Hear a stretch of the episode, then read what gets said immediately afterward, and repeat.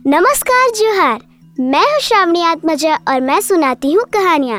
आज हम सब एक कहानी सुनेंगे, जिसका शीर्षक है, लालच बुरी भला है।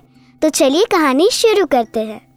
सब जानते हैं, लेकिन ज़्यादा पाने की लालसा के कारण व्यक्ति लालच में आ जाता है, और उसे जो बेहतरीन मिला है, उसे भी वो खो देता है। एक बार एक बुढ़ा आदमी तीन गठरी उठाकर पहाड़ की चोटी की ओर बढ़ रहा था।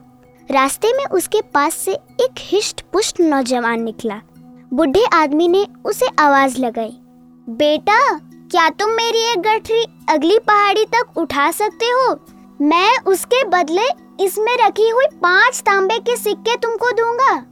लड़का इसके लिए सहमत हो गया।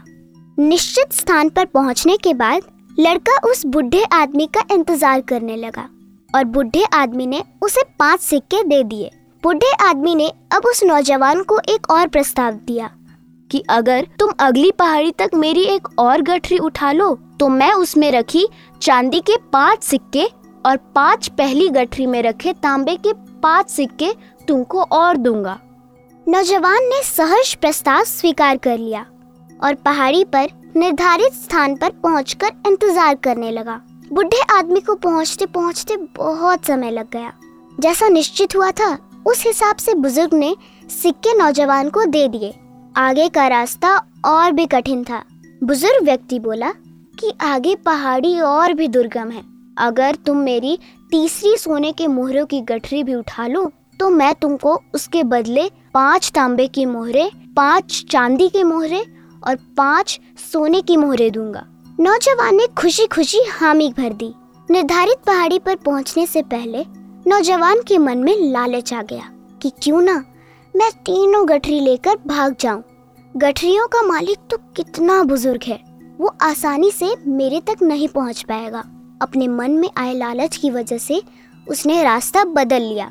कुछ आगे जाकर नौजवान के मन में सोने के सिक्के देखने की जिज्ञासा हुई। उसने जब गठरी खोली, उसे देखकर दंग रह गया, क्योंकि सारे सिक्के नकली थे। उस गठरी में एक पत्र निकला।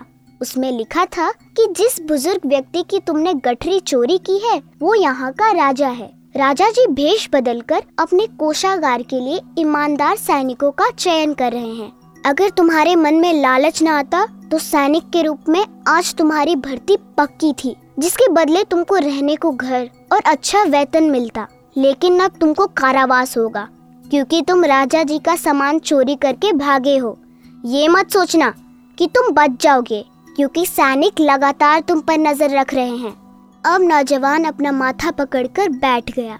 कुछ ही समय में राजा के सैनिकों ने आकर उसे पकड़ लिया। उसके लालच के कारण उसका भविष्य जो उज्जवल हो सकता था, वो अंधकार में हो चुका था। इसलिए कहते हैं, लालच बुरी बला है। आज की कहानी यही तक। अगर आपको ये कहानी अच्छी लगे तो हमें लाइक कीजिए। और अगली कहानी के लिए सुनते रहिए सुनो कहानी पॉडकास्ट श्रावणी के साथ।